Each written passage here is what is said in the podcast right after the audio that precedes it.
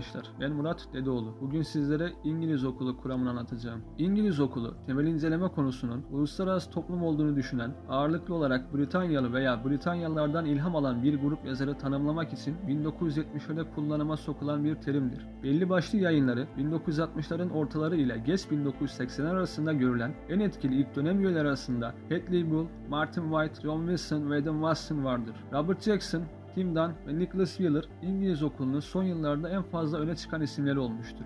İngiliz okulunun temel iddiası egemen devletlerin bir toplum oluşturduğudur. Fakat bu anarşik bir toplumdur. Çünkü devletler kendilerini küresel kurallara uymaya zorlayabilecek daha yüksek bir güç tekeline boyun eğmez. Devletlerin egemen eşitlerinden oluşan bir toplum yaratmadaki başarısı küresel siyasetin en ilgi çekici boyutlarından birisi olarak kabul edilir. İleri düzeyde bir düzenin var olduğu ve üst zorlayıcı otoritenin yokluğuna rağmen devletler arası şiddetin hayret uyandıracak bir biçimde az gerçekleştiği ileri sürülür. Egemen otoritenin çökmesi durumunda en istikrarlı toplumların dahi iç ilişkilerinde ortaya çıkabilecek olası şiddet, korku, güvensizlik ve itimatsızlık düzeyi üzerine düşünmeye davet edilir. Buradan İngiliz okulunun devletler arasında kuvvetin önemini küçümsediği anlamı çıkmaz. İngiliz okulu üyeleri şiddeti anarşik topluma özgü bir nitelik olarak görmektedir. İngiliz okulu yazarları realizm ve idealizmin belirli unsurlarının cazibesine kapılmaktadır. Fakat kendilerini her ikisiyle de hiçbir zaman tam olarak uzlaştırmayarak orta yola yönelmektedirler. Kısacası İngiliz okulu,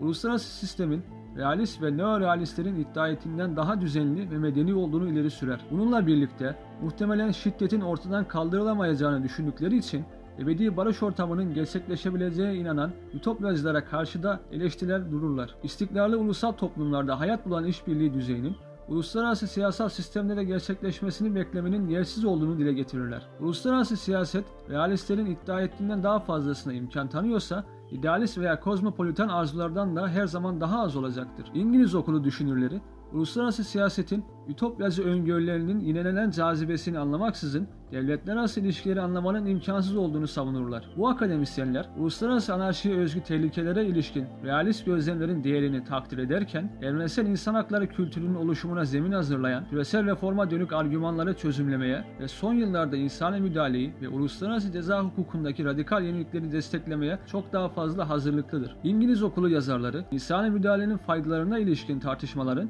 onların analiz konusu ve onun iç bölünmeleri hakkında çok şeyi açığa vurduğunu dile getirir. İngiliz okulu, uluslararası toplumun bir kazanım olduğunu, hayatta kalmasının garantisinin bulunmadığını ileri sürer ve onsuz daha radikal siyasi gelişmelerin gerçekleşmesinin muhtemel olmadığına vurgu yapar. İngiliz okulunun her zaman iki taraflı olması beklenir. Uluslararası topluma yönelik tehditleri sezme konusunda hassas olan realist taraf ile bu toplumu zayıf ve savunmasızların ihtiyaçlarına daha fazla duyarlı yapacak yolları tespit eden daha kozmopolitan taraf. Bu farklı yönelimler arasındaki ilişki tarihsel koşullar doğrultusunda değişmeye devam edecek.